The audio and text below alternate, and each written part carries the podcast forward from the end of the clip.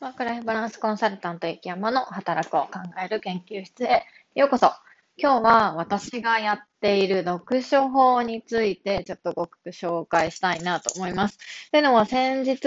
のけんすうさんっていう方が、スタートアップの経営者の方なんですが、けんすうさんっていう方がノートで新入社員のための本の読み方っていうようなノートを公開してらっしゃって、でそれが私がいつもやってることとうん、似てる部分たくさんあるなと思ったので、あと、私がやってる、実際にやっている読書方法について、今日はちょっとご紹介してみたいなと思います。はい、皆さん、本読まれますか？ね、社会人になって、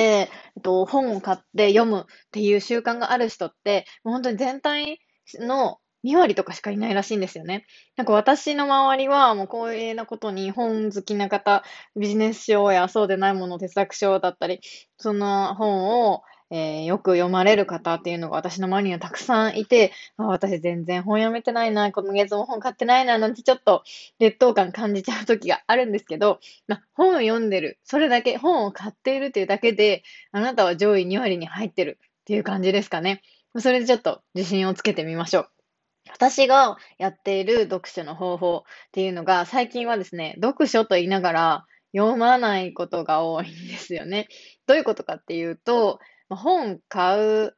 前に YouTube で見る、要約をネットで調べる、感想をブログで読む、で、Twitter で、えー、その書籍のタイトルを検索するっていうのをまずやってみます。で、興味のある本は、もうそれを興味があ、読んでみたいなと思った瞬間にそれをやっています。で、私、もともとその片付けがとても苦手な方で、もう本買うとすぐ積んどくになっちゃうタイプなんですよね。なので、もうなるべく、まあ、本は、本を家にこう置いておいたらもう大変なことになるっていうのは自分の経験則で分かってるので、もう買ったらすぐ売るっていうのは最近やってます。で、えっと、どうしても読みたいなって、先ほど申し上げた YouTube とか要約とか読んでも、やっぱり紙で読んでみたいなとか、その人のことを応援したいなっていうものは紙の本で買います。で、紙の本で買った本は、もうすぐにメルカリで売りに出しちゃうんですね。買った瞬間、買った次の日ぐらいには出すかな。で、売れたらもう一回読むっていうのを自分のタイミングにしてます。そうすると、やっぱり、こう、時間があれば、だらだら読んじゃうんですけど、あ、今日中に読まなきゃって思うと、時間ってできるもんなんですよね。そう、だから無理やりそうやって時間を作るようにして、家にも積んどくとか、もう読まなくなった本っていうのは、あまり置いておかないようにしています。もちろん大事な本とか、お世話になった人の本とか、私の大好きなワークライフバランスの小室義恵さんの本とかっていうのは、私のバイブルになるようなものっていうのはずっと本棚に並んでいるんですが、流行りのビジネス書とかっていうのはもうすぐに売っちゃうようにしています。ね、あと、速読法っていうのもありますよね。世の中にいろんな速読法あると思うんですが、私は、えっ、と、高速回転法っていう、うつでさんっていう方が提唱されてる速読法を、ちょっとかじってやっています。で、その速読って言っても、なんか別にめちゃめちゃ早くページをなんか文字が読めないぐらいパラパラパラってめくるっていうものじゃなくって、まず、目次を読む。で、目次を読んで、あ、大体こんなことを言ってるんだなっていうのをタイトルを読んで、ふむふむって思って、その次に前書きを読む。はじめにって書いてあるのを読む。で、そのつ、そして、次に終わりにに飛ぶ。で、この方はこの本書で何を言いたいのかっていうのをざっくり掴むっていうことを、えー、進められている、えー、速読法ですね。これは、すごい脳科学的にも正しいところがあって、そのキーワードを頭の中に徐々に徐々に入れていって、そうすると、その後にこうパラパラページをめくって、太字になってるところとか、タイトルとかっていう気になった文字っていうのを追っていくと内容がどんどん頭に入っていくよって、芋づる式に入っていくよっていうような速読法で、これも脳科学的にも正しいものだそうです。で、私はこれを速読法として使っています。最近は、そんなところですかね。まず YouTube とか要約を読んでみる。で、本当に買いたいなと思ったら買って、すぐにメルカリに出すと。で、メルカリで売れたら、その、その日に読む。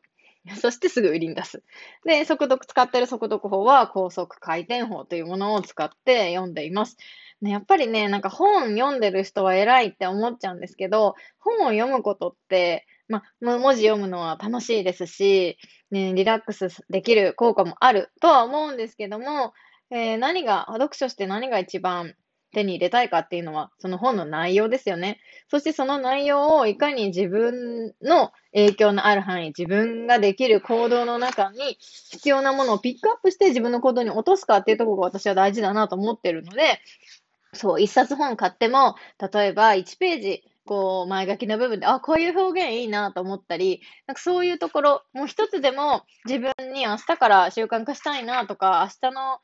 からやってみたいなと思えるようなことを、その本から一つでも拾えること、ピックアップできることっていうこそことこそが、読書の一番の目的であり、うん、真の目的なんじゃないかなと思っています。なので、こう、速読ね、ただただ速読早く読むっていうのはあまり意味がないなと思ってて、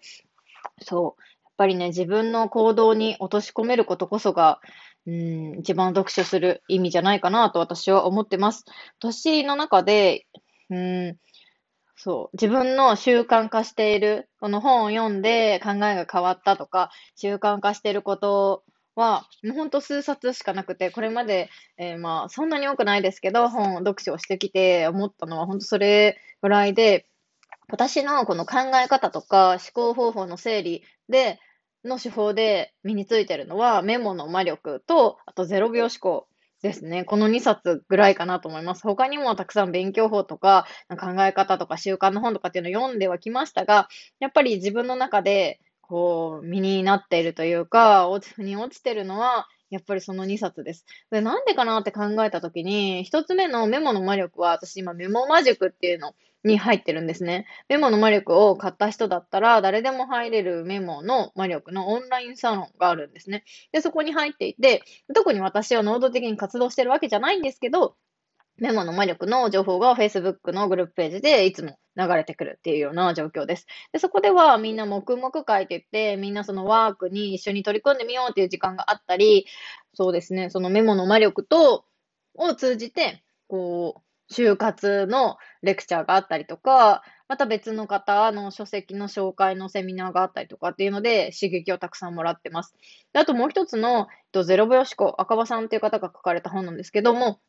これも私は、えっと、実践できたのは、やっぱ実際にその方にお会いしに行ってセミナーを受けたからっていうのがあります。やっぱり本だけじゃなくて、こう、コミュオンラインコミュニティだったり、その後のセミナーに受講したりっていうのを自分で動いて、自分で体感してっていうのが、私の一番身になったかなと思ってます。